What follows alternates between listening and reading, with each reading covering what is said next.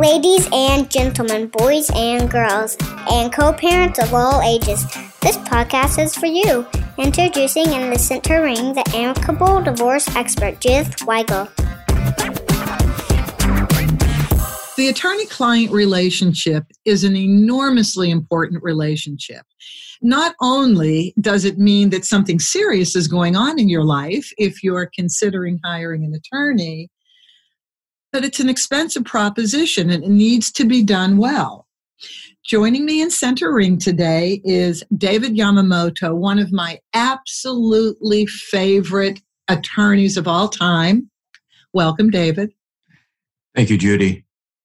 I David appreciate that comment.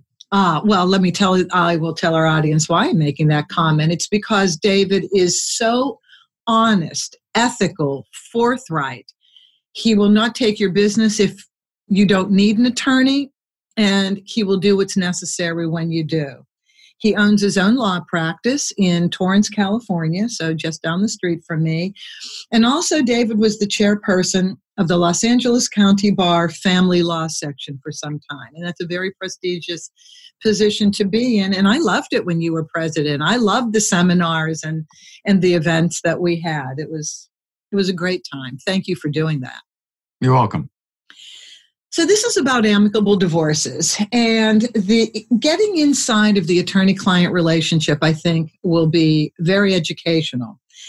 First of all, David, when people call me, some people have had attorney advice, some people haven't.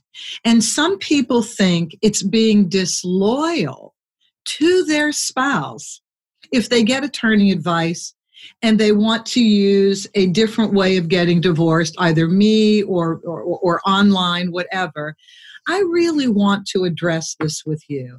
What is the logic behind getting attorney advice? Well, I think what the attorney has to do when they talk to the person is kind of feel what the person is looking for. For instance, I know what you're saying is they they want to make sure that the time that they talk with you is confidential. They don't want anybody to know that they've talked to someone many times. Uh, and some people call because they want to see if you can figure out a way to resolve it without them going to court. But the I think the main reason why people feel guilty, I think, is what your question is about talking to a lawyer, is because they're getting advice against someone. It is covert when they first meet uh, with the attorney. Uh, most of the time, they don't tell the other party they're meeting with an attorney. So I think the natural human tendency is to feel guilty about that. Um, but I try to make them feel at ease that uh, they have every right to do that, and um, and they need to be educated regarding the process, even if they're just, you know, exploring to see or get educated about the process. You made two really good points in there that. Um, that, that it could potentially, whatever the advice is or whatever the information is, the education is, could be to the detriment, and I use that word in lowercase, not uppercase, to the detriment of the other party, you have to divide half of what you have. You have to pay some kind of support. They, they, they, they look at that as, and, and I think that's a good point that you made, as against the other party. And the other point you made, which is interesting, is that they will do it without saying to their spouse, you know what, I'm going to see an attorney. I need to know maybe the better way to do it is, honey, let's both get well if you can say honey and you're ready to get divorced you you're light years down the road. Yes i think it's but i think it's best that we both get advice. We both need to be educated correct? Yes. Uh, that's true. But i think you know there's this issue of control and abuse and a lot of hostility between the parties where it prevents them from talking to each other. But you're right, the best way is to be above board about everything. But the but the human condition is prevents that from happening many times, or most of the time when somebody comes in to see you for a divorce, because by the time they get to the point that they want to be in your office, it's or talk to you, it's pretty serious. That means they're strongly considering it. They may not go through with it, but they are definitely serious about it and they want to get some advice on it. And they don't want to tell their spouse because it might cause more uh, hostility and dysfunction in the family, especially when there's kids involved. So a lot of times I think maybe it is better if they do actually come in um, and get a, a confidential privileged consultation. The best way, yeah, obviously in, hu- uh, in human relations is to be open and above board about it. When people come to me and they start saying, um, you know, I, I haven't really gotten legal advice. We both decided, oh, here's the other thing. You may not know this. They tell me we've both decided not to see an attorney. And I say, well, I think you both made a pretty bad decision because I think you both need to see an attorney. And let's correct the record, and that is you can talk to an attorney. It doesn't mean you're paying a $5,000 retainer. You're just paying a very a fraction of money to have the ear and, and, and the legal knowledge of somebody who can help you when you go to make decisions about your settlement. Yes? Yes, absolutely. Um, I hear that all the time too. Um, as, you know, the, the husband or the wife or the partner will say, uh, listen, uh, you know, we, we've agreed that we don't want to get attorneys involved. Uh, but you know, my sister-in-law or my brother-in-law or my friend down the street is telling me that I should go get some legal advice. But you know, I really don't want lawyers involved. And you're right, though. It's best to get the advice from a competent family law attorney if you're going through a divorce, at least to, like I said before, to get educated on the process and to have reasonable expectations set, um, to know what the law is, and I also tell people, you know, if you and, and your spouse can reach an agreement, you don't really have to go by the law if you can reach an agreement that you can, guys can both live by. So I always give that advice too, but I always tell them, even when I'm doing mediation, and I know you do mediation too, Judy, is I advise them that they have to get their own consulting attorneys. Um, and I tell them they need to do that because they need it's in their best interest to consult with someone to learn what their legal rights are and what they're up against and whether they're reaching uh, a good agreement or a bad agreement where they're basically committing financial suicide for the future or for their future. So, yes, it's always best to con- at least consult with an attorney. Like you said, it doesn't cost that much. And it could save you a lot of heartache in the end. Because as you know, as attorneys, uh, it happens more than a half a dozen times a year where you get someone that has made a big, big mistake and sometimes you can help them and sometimes you can't and most of the time it's because they didn't have legal advice yes and be educated. And there are two words that are very important in the decision making process for settlement and that is informed consent. And you just brought it up a, a, couple minutes ago. There's the law and then there's what you want to do that works for both of you. Yes. But understanding the law so that you can move away from it and do what makes sense to both of you for your unique situation that's where it's at i i agree um, i agree that you have to well i think it's sometimes i think it borders on malpractice if you don't tell them what the law is. You got to give them at least that basis so that they that they know what the law is. But if they agree, you know, to anything that's that they can live with that is best for their family, then they don't have to follow the law. But I, I believe that you do have to let them know the law is as a foundation so that they know what they hey, maybe my needs are met by what the law says. Maybe my needs aren't. But the way I try to practice is to be flexible when you're in a litigated case, I still do litigation, and and you don't always have that available to you, flexibility. But in a collaborative case or mediation, yeah, you can get creative and try to reach an agreement that will maybe not meet the interest of complete interests of both parties, but meet some of their interests so that they can come to a good compromise uh, that they can live with and then that they can move on with their lives. And that's really important when they have children too. Absolutely. And, and one other thing that I've noticed, and, and, and I bet you have too, so everybody tries to do their best in an amicable situation. You try and do your best to make the decisions that work for all of you and it's fair and, and, and, and all of that.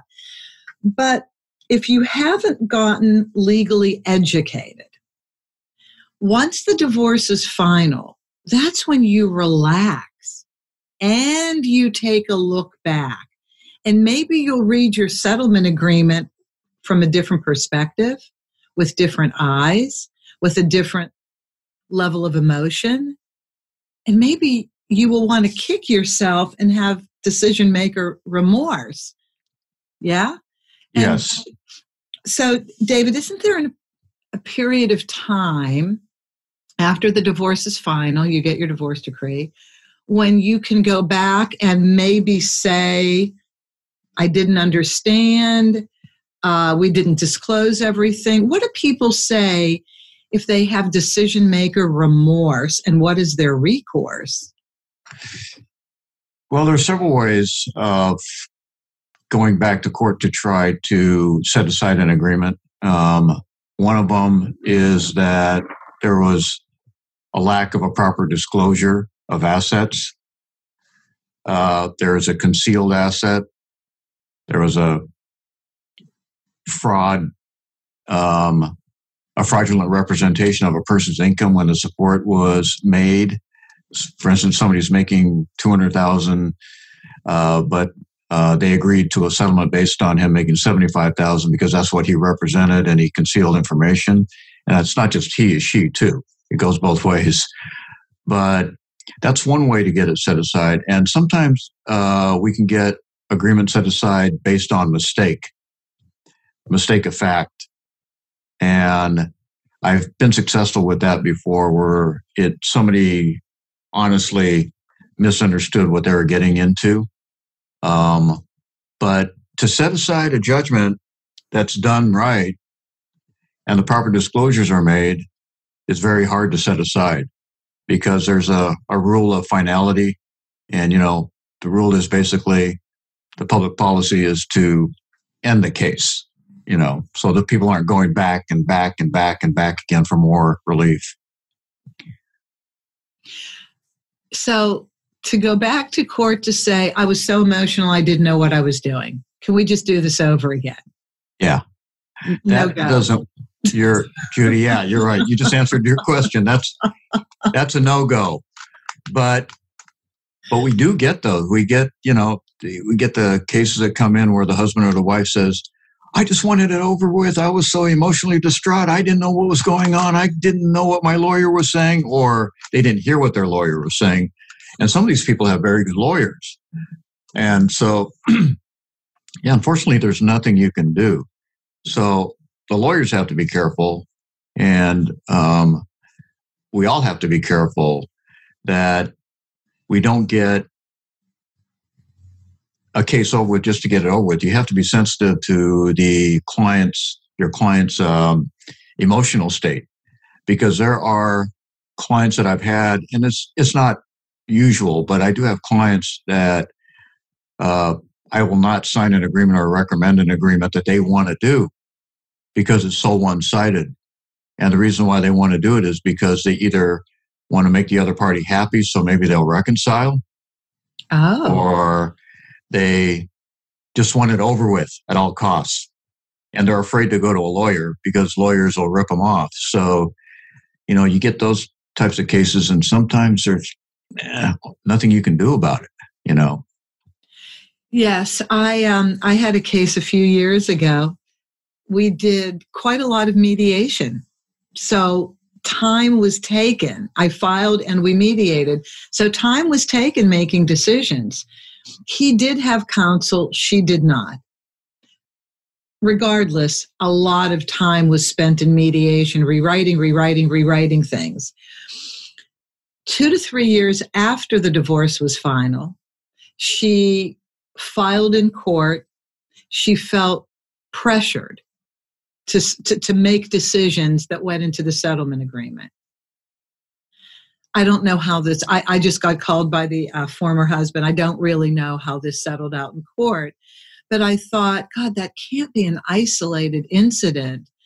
Um, I wonder if there are more people like that that uh, simply don't like what the settlement is or don't really express that they feel like they've been they're pressured I mean, if people feel pressured, let's just talk about this. It can pause, can it not? Everybody can stop and take a breath at some point to regroup, can't they?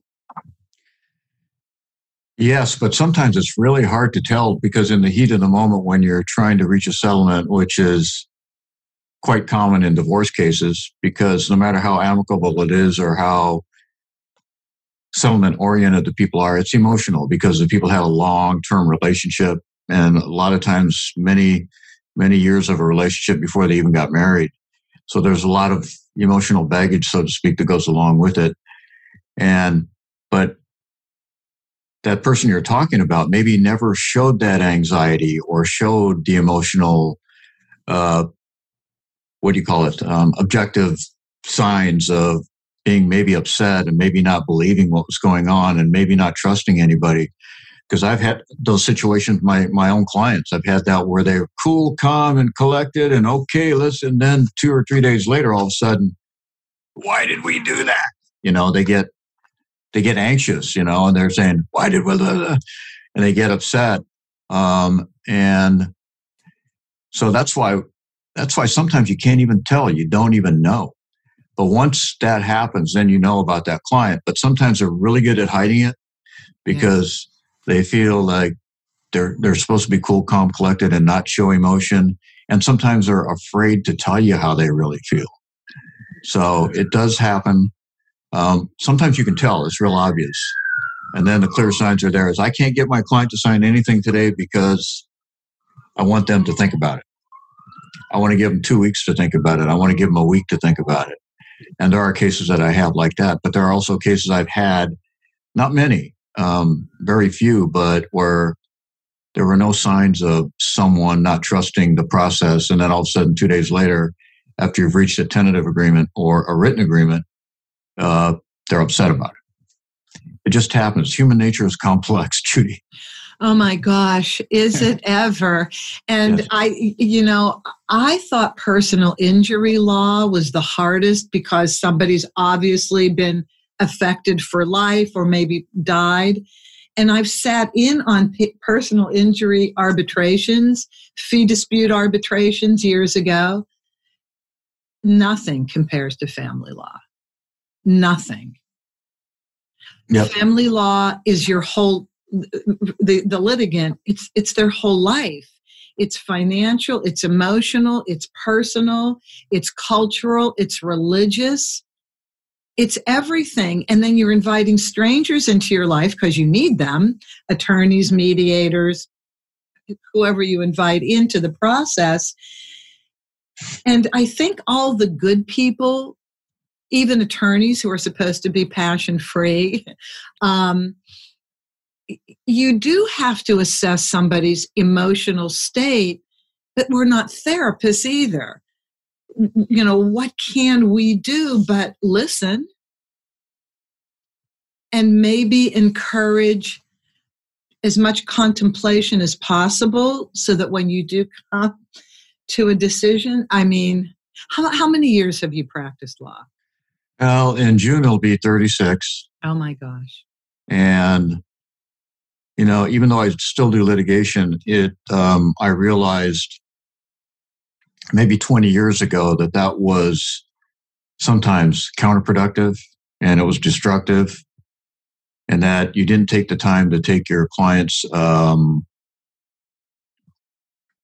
frame of mind uh, their circumstances into consideration. You know, you just treated them not like a number, but you treated them within the realm of what the law is, you know. Mm-hmm.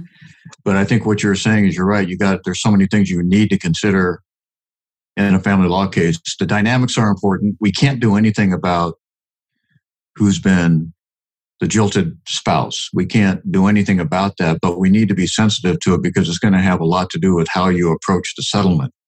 Um, it's going to have a lot to do with how long things are going to take. It's, it has a lot to do with whether you should be patient with this person and let them filter it because sometimes the dust will settle. And when you first see them, they're in a terrible spot. And six months later or a year later, they're kind of moving on.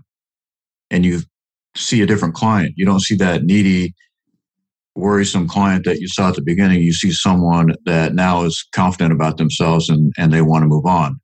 So, and diversity too, cultural diversity. We live in uh, in a very culturally diverse community in Los Angeles. That has to be considered too, just like you mentioned. It's um, so all those things come into play. It's not just the law. It's it's cultural diversity. It's trying to have empathy for the client's uh, situation. Um, we can't be therapists, so I tell people they need to go to therapy. I suggest that they go to therapy and get a therapist. Um, I'm sure you do that too. We suggest it all the time. Mm-hmm. In collaborative cases, we we suggest and we require many times that the parties have coaches, which are not therapists, but mental health experts that do help them get through that process so they can get to a point where they can trust each other because that's what blows up most cases that go to litigation is that lack of trust. So and it's worked very well in many collaborative cases where if it wasn't for the coaches the case would not have succeeded and they would have ended up dropping the collaborative process and going to court.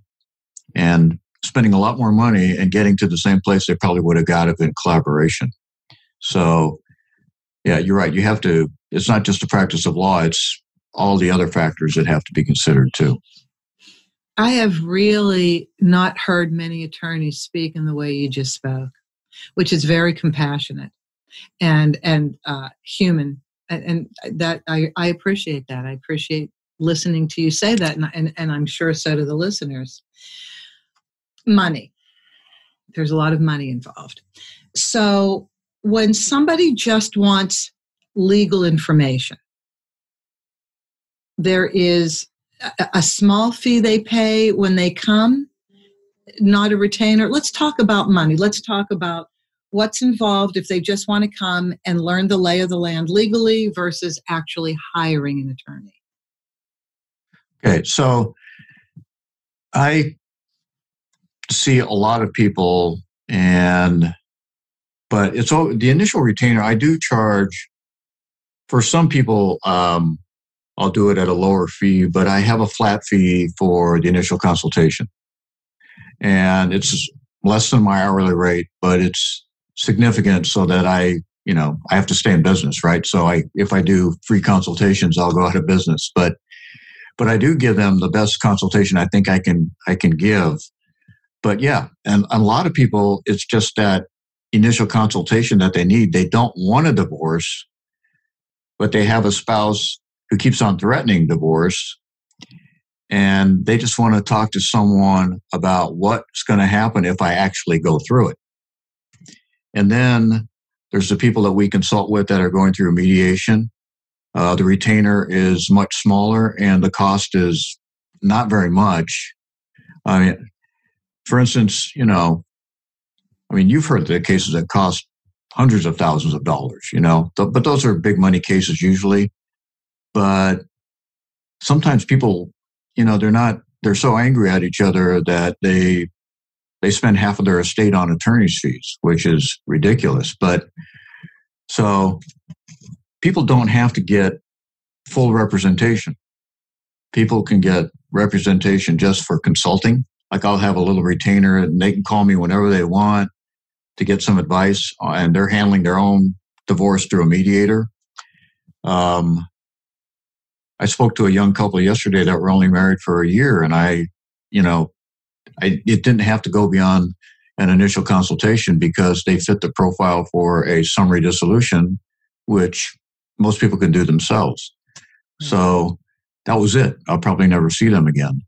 Um, but in my consulting for mediations, yeah, most of the time that even that small retainer, part of it gets refunded because it's not all used up. Okay. Right. Yeah, but when it comes to the fees for for litigation, it can be very expensive. You know. Let's talk more about that. So, yes.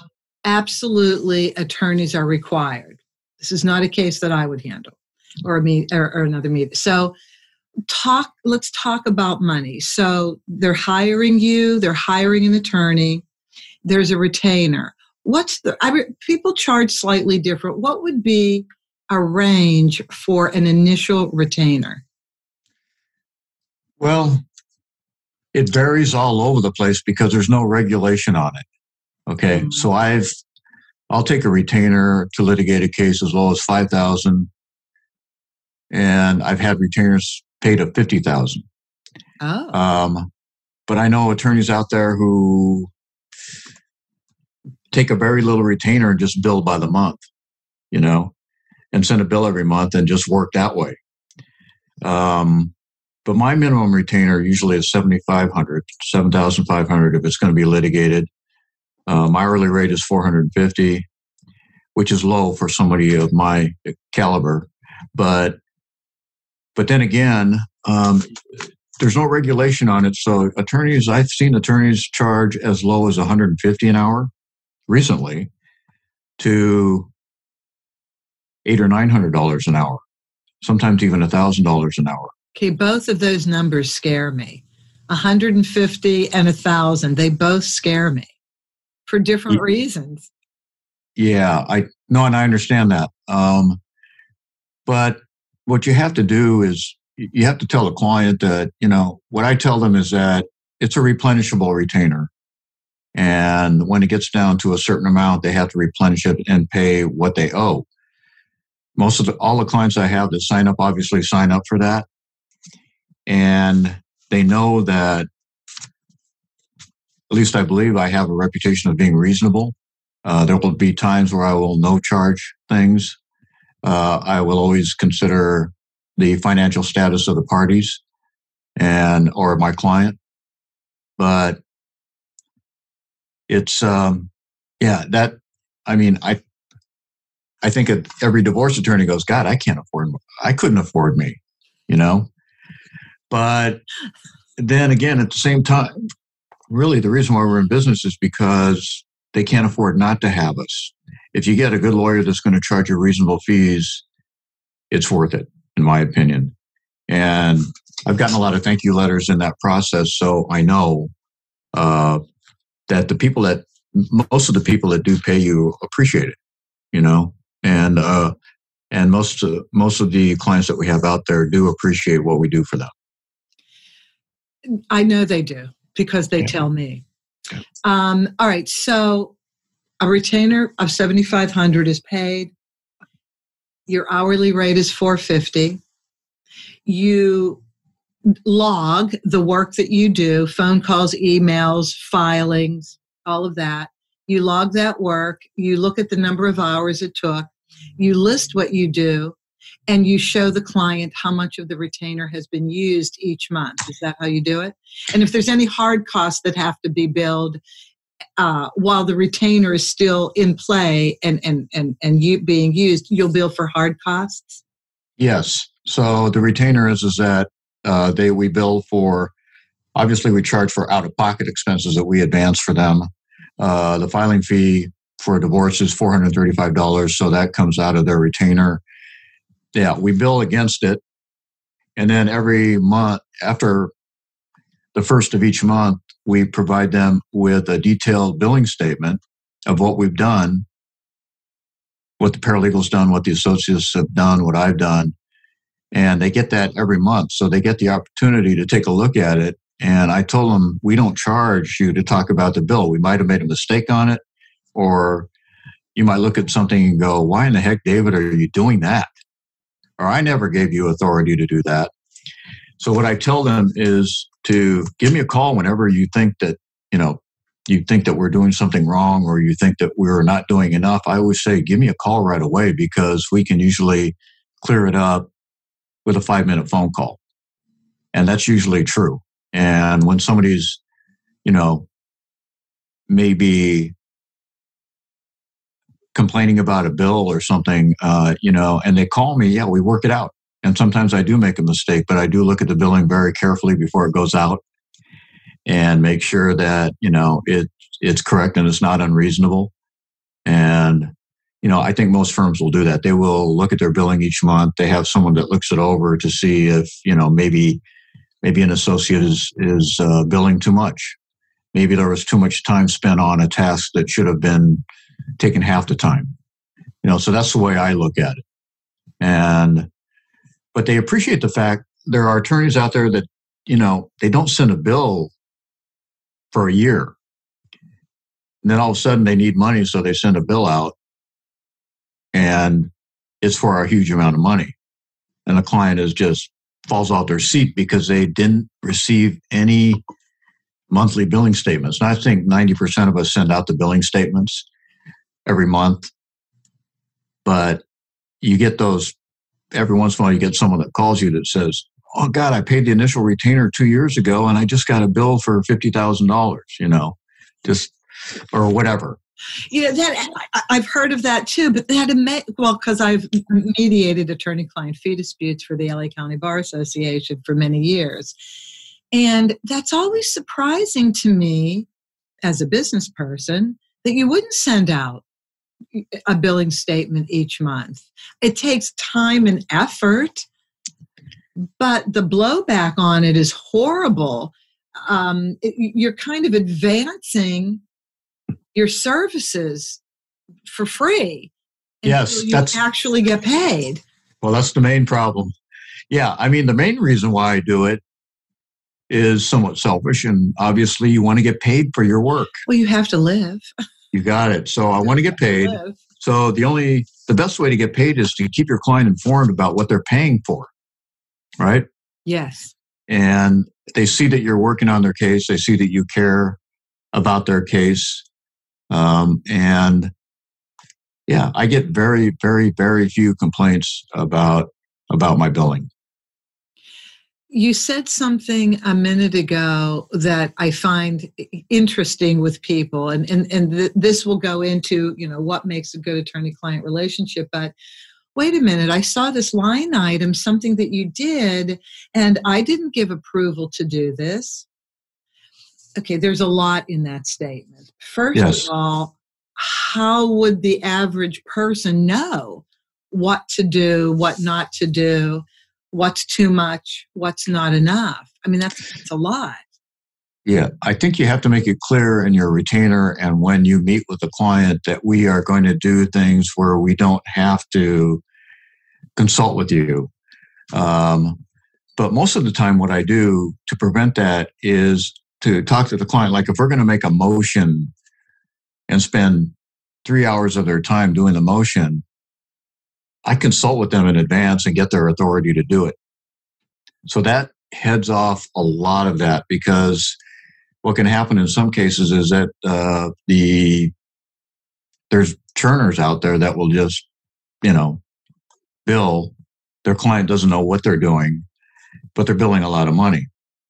There's not a lot a lot of those out there. Um, but you know it's it's it's there's a few that give us a bad reputation, right? As True. somebody that will churn a case. And but what I try to do is let them know that there are certain times where we'll be able to make judgment calls on your behalf.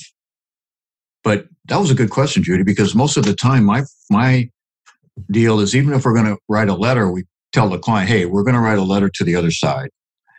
Uh, is that okay?" They say, "Okay." We write the letter, we draft it, we send them a draft, to get their approval first, unless it's an emergency.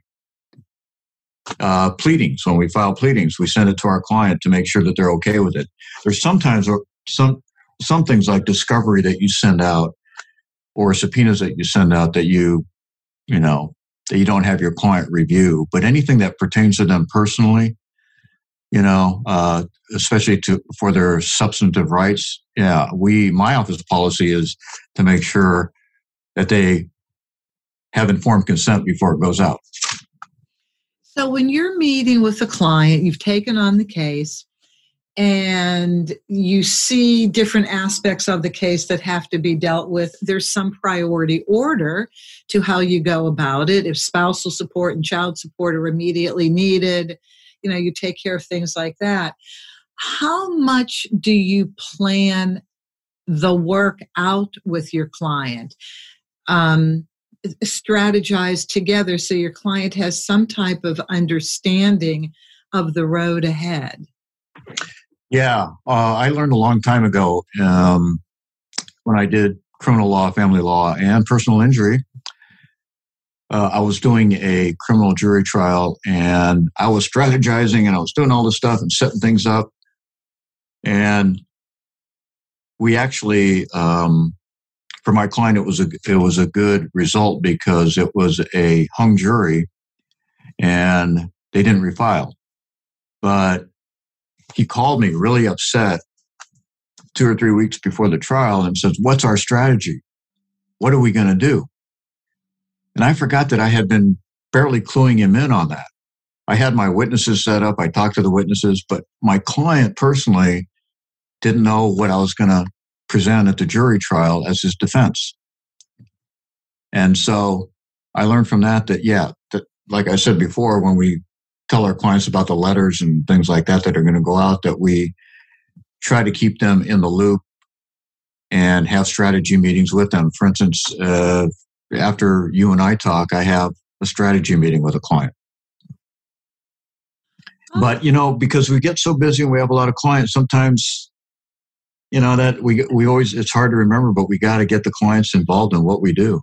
And they're we're a team. We're not like i tell people i'm not a garage mechanic. You don't bring the car into my office and and we fix it and then you drive it off and everything's okay. No we need all the information we we can get from you and we need all your participation because you know more about your case factually than we do right?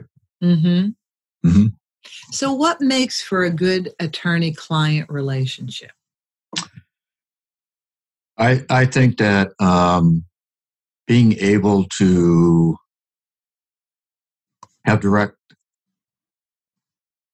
not to mince words with your client, to be empathetic, but to be a straight shooter. I think straight shooter is the best way to put it. Um, I just try to be a straight shooter. There's sometimes where you, you know, you get on your shining armor, get on your white horse, and you go after the other side. But you know, it's and unnecessarily so, actually.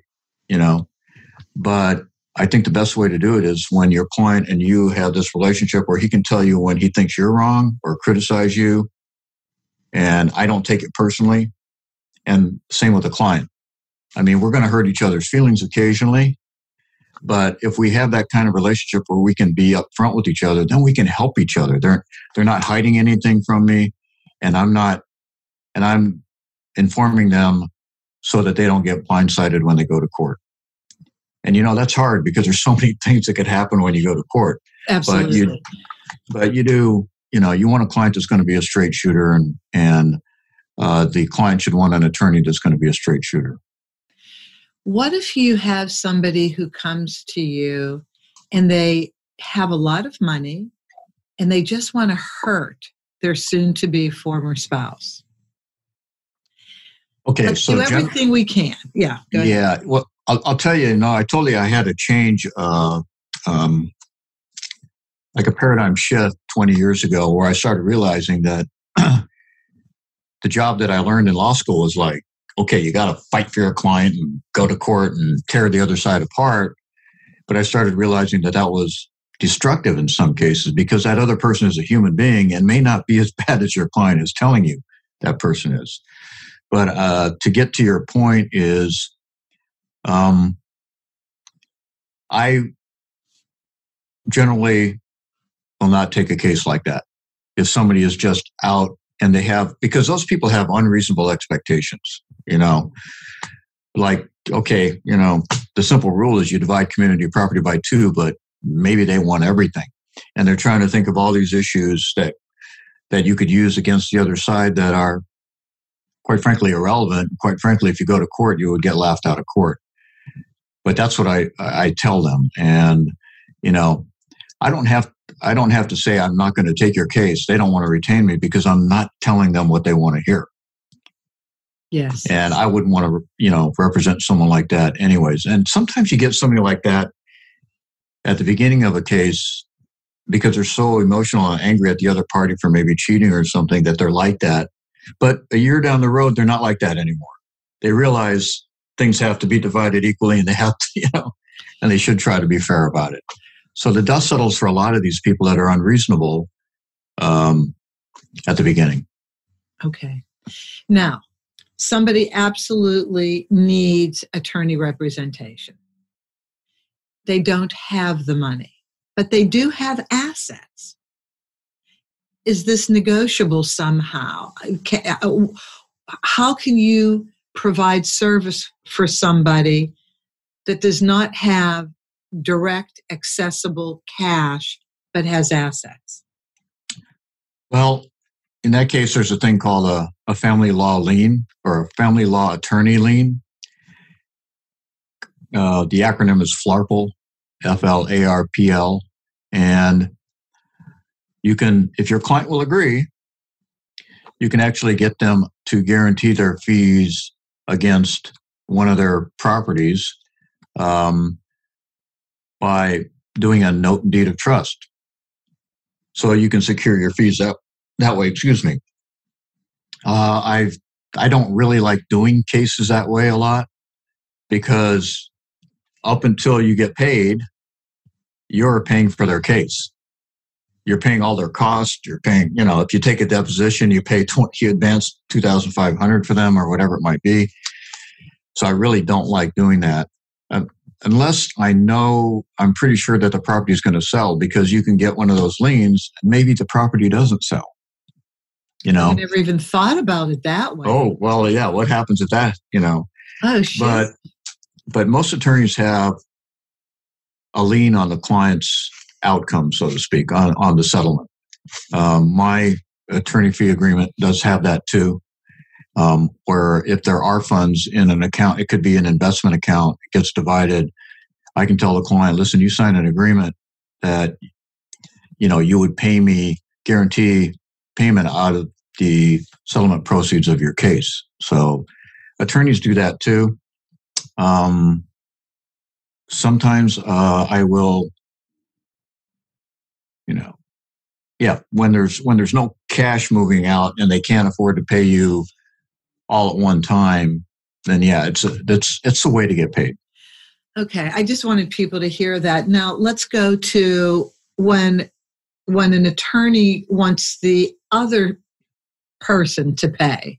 The money is on the other spouse. Yes. How, how does that work? Well, first of all, uh, the law is that if there's a disparity in income and the one the low earner needs the fees, then the court must make an order. That means the court has to make an order. Okay, so if you have someone that makes a hundred thousand and you have someone that makes 10,000. I don't like using big figures because a lot of people don't make the millions of dollars that we see come through our offices sometimes. But that $100,000 person obviously has the ability in that case and the person making $10,000 really has the need. And in that case, the court would order the high earner to pay a contributive share of the low earner's fees. It's usually not 100%. It's usually not even 80%, but you know, there's a contribution that has to be made so that that person can obtain representation. And I've actually taken several cases based on that where I take a just a small starting fee for my client and then we file for attorney's fees or ask in a collaborative case, we ask the other attorney, hey, can you talk to your client about paying my fee? Without so, filing in court for it. Yeah, without filing for it. So, just to let people know that it is a process or it can be a process to ask the court for that order, you actually have to file a request for a hearing. Yes. You have to file what they call a request for order. The acronym that they'll hear all the time is RFO. Mm-hmm.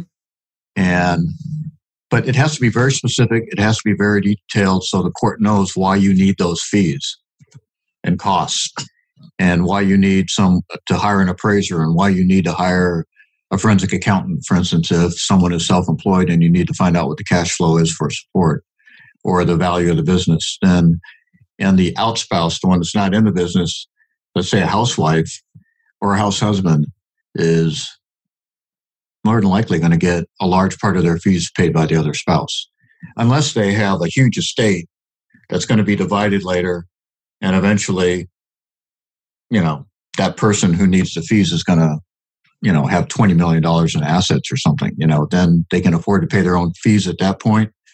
But through the process they'll be able to get a contribution so they their attorney can get paid while they're going through the litigation okay so that's good because that's so confusing to people um, this whole thing about uh, being afraid of attorneys fees or not understanding about it and and and the options available, especially if you absolutely need legal counsel as part of the process um, yes. to do it right.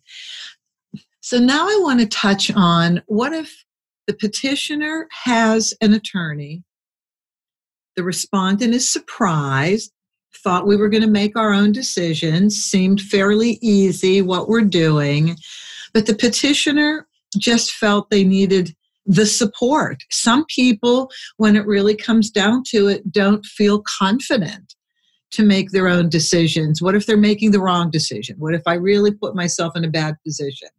So, okay, so that person then hires an attorney. Maybe they have some money that they've saved, family gives them money, they're paying that attorney. The other person, the respondent, comes to me. Can you just do my paperwork for me, Judy? Yes, I can. I can file a response for you. We can go your and do your disclosures. We'll talk about that in a second. Um, but what happens is when it's time for the person I'm filing for to either get the disclosures from the attorney, which seem to come years later. I, I, swear to you, David, I'm on it with those disclosures. You come to me to file a response, I'm pulling out the disclosures in that meeting. I'm going to go through them with you. And I say the fastest you can get these back to me, it is in your favor that we get them to the other attorney so we can get this discussion rolling. Yes. I don't know what happens most of the time the, the, the disclosures from the petitioner's attorney, which should come first, don't. I will then send the disclosures over to the attorney. I can't really talk for the respondent. That would be called representing them. So very I can't call the attorney and say, "Hey, when are you going to send the disclosures?" And I say to my client, "Call the attorney, ask when you're going to get the disclosures." And the attorney won't talk to them. If they're not represented, the attorney won't talk to them.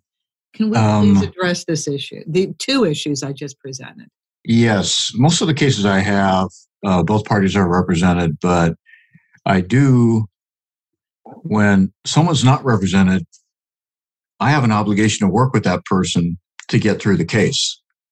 How are you going to get it done if they file a response and they're involved in the case and your client wants a divorce and they want to end their relationship, not only the marital status, but also their financial status with each other, right?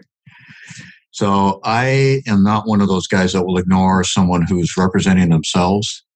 Um, I have a policy like you to try to get the, the, the disclosure out as soon as possible and to try to do a very detailed disclosure. I tell people the more you're above board, the better you're going to do. The people that tell the truth usually win. And, so you know, nice to hear. So nice to hear. Keep going. Yeah.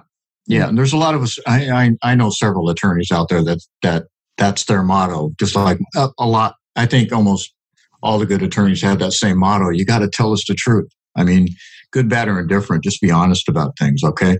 I mean, you know, we try to help people whether it's good, bad, or indifferent too. It doesn't matter. Just tell us the truth because when you don't tell us the truth, then we lose credibility. You lose credibility with your own attorney too. But yeah, but to address your your thing, uh, people that represent themselves uh, need to be responded to. Sometimes people that represent themselves are are difficult to deal with, just like attorneys can be deal difficult to deal with, but they have to be dealt with because you can't how can you get the case done if you don't talk to the other side? You know, except to go to trial and spend a lot of money and put your life in the hands of someone that's sitting on the bench that doesn't know you from Adam. You know, and sometimes they're needed. I mean, they they serve a very valuable purpose sitting up there uh, because a lot of people need need decisions uh, made. But if you can, but if you can avoid court and talk to people and try to work things out, at least give it a shot, then maybe you can save yourself the the angst of having to go to court to resolve any issues because you want to stay out and you want to stay out of court and public policy of the state of California is to try to resolve cases without going to court. Is there a reason that I don't understand that would make an attorney representing one side, generally the petitioner, not respond to the unrepresented party? Um, I really don't know. I think it's just because they're busy, or maybe they don't really just, you know, I don't know. I, I don't know the answer to that. I, I, I can't even. it was well, I wondered if it was just the comfort level of talking to another attorney. Attorney to attorney feels better that I think that's part of it. Yeah.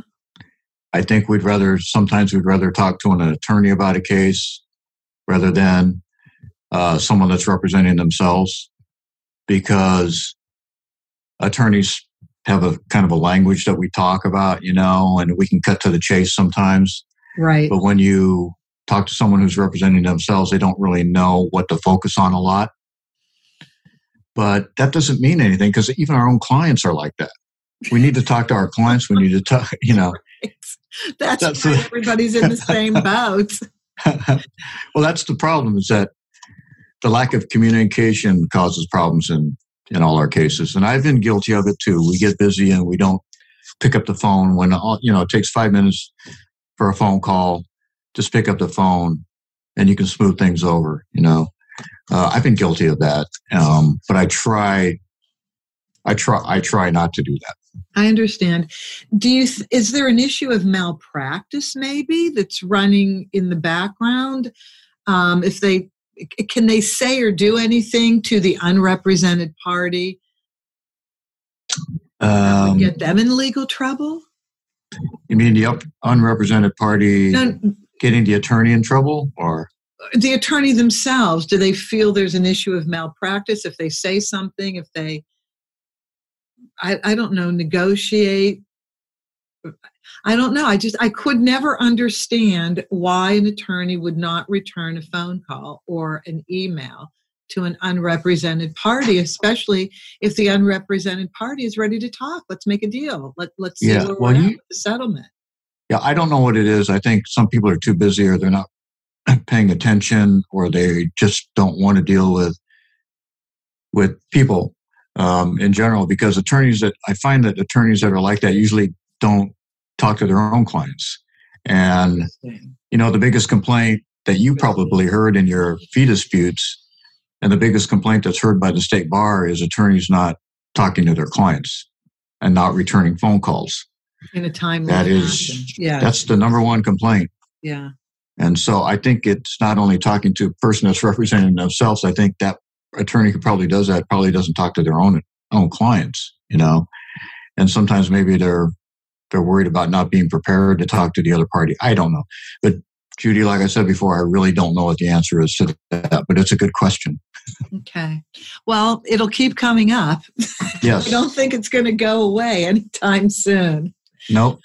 Um, David, lastly, how can somebody um, ascertain whether there is work being done that might be unnecessary, or conversely, not enough being done to move the case forward.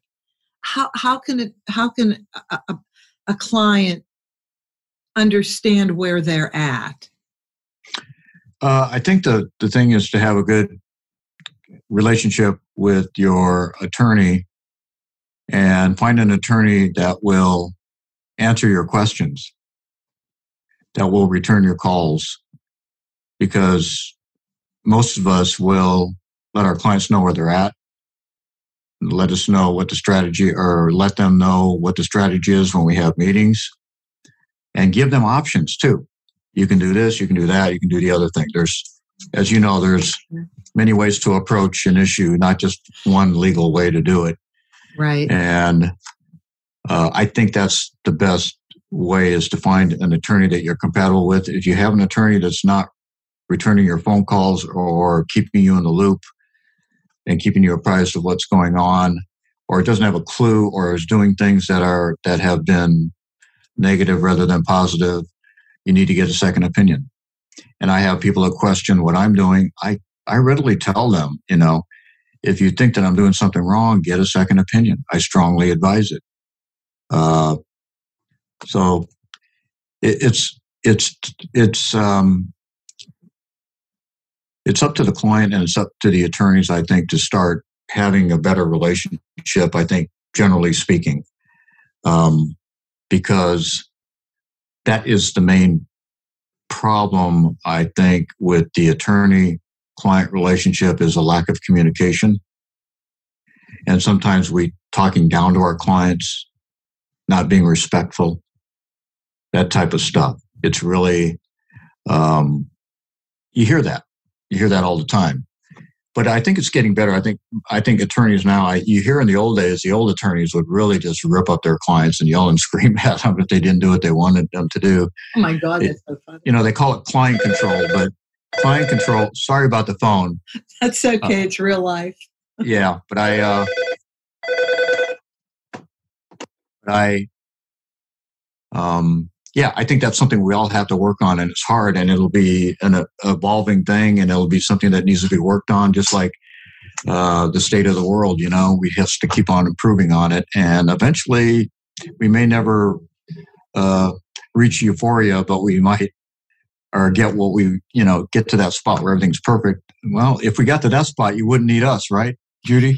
well, maybe hard to say, but I like that you said uh, communication. Every relationship, I don't care what type of relationship it is, we have to be able to be comfortable communicating.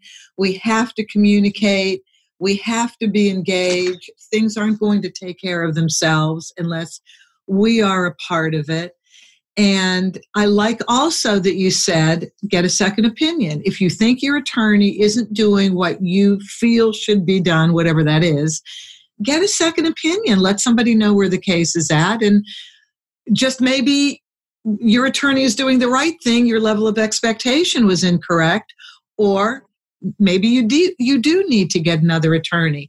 If you do, what's the process? Okay, uh, you said something that's very good because I get second opinions, and many times, if, in fact, I would say probably most of the time, I tell them that their attorney's doing the right thing, you know, and that they just don't understand. But if you do want to get another attorney, there's a process called, um, well, all you have to do is say, "Hey, listen, I want to hire you," because the rule is is that you can you can fire your attorney at any time. You don't have to have cause. You just call them and tell them, I don't want to use your services anymore. And normally what will happen is if if I get subbed out of a case or if I sub into a case, what we do is if let's say if I sub into a case, I will let the other attorney know that the client has hired me and I'll send them what they call a substitution of attorney. And the client signs off on it, I sign off on it, and the other attorney signs off on it. And then that makes the relationship official at that point in time. But until that sub is signed, the other attorney, the previous attorney, remains attorney of record. But yeah, you can change lawyers. Uh, you, you know, uh, attorneys have to file motions if they don't want to represent somebody. Well, that's what I was going to ask next. What if you want out of the relationship? Yeah. Well, what I do is um, I will let them know that we're not a good mix. Uh, in fact, sometimes what I'll say is, "Oh, okay, so you don't trust me, you don't trust my advice, you're not listening to me," but that's okay. But you need to get someone that you feel more comfortable with and that you can trust. Okay, because obviously you don't trust me, and I will communicate that to them three or four times, maybe just one or two times, but I will then send a letter to them saying, "Here's a substitution of attorney if you sign this document, it'll end our relationship and you'll be free to find another attorney of your choice. Okay. If the client refuses to do that, then you file a motion to withdraw. And the courts normally will grant that as long as there's, it won't prejudice the client. There's not a trial in two weeks. There's not a hearing in two weeks. There's not something bad that's going to happen to the client. Uh, and then if that's the case, then 100% of the time they'll let you out of the case because they don't want people stuck in a relationship that's not working. It's like you can get a divorce from you can get a divorce. You can also get a divorce from your client, I guess you could call it, right? That's right. There's a lot of divorces going on here. uh, yeah. Such a tough, it, tough. This is all tough. This is all tough. But when it works, it's beautiful. Yes. And, and that's yes. what we always strive for.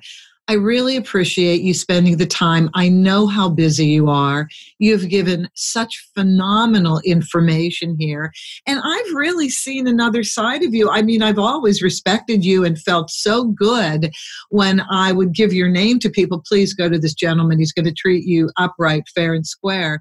But you've just said some other things that have, have just put other aspects uh, very, very compassionate uh, even more compassionate side to who you are. And I, I've I've loved this time with you for that reason. Thank you, David. Yeah, and I just want to say something about Judy too. Is that she's an exceptional paralegal and mediator, and she knows that I've given her her name to a lot of people too.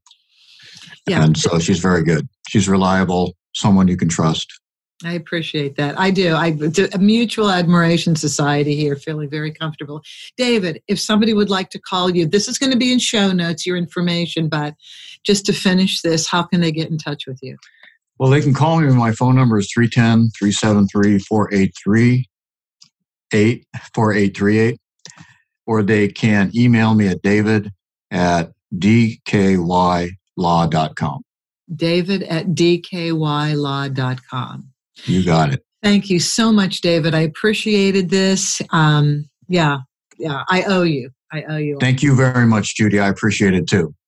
And I appreciate all of you listening. Thank you all. I hope this has been extremely helpful to you. If you would like to get in touch with me, you may at my email address for this podcast, judith at theamicabledivorceexpert.com. Please share this with your friends. Subscribe if you do not already. And as always, have an amicable day. That's our show for today. Thank you for joining us. Be good to yourselves, be kind to your spouse, and cherish your children above all else.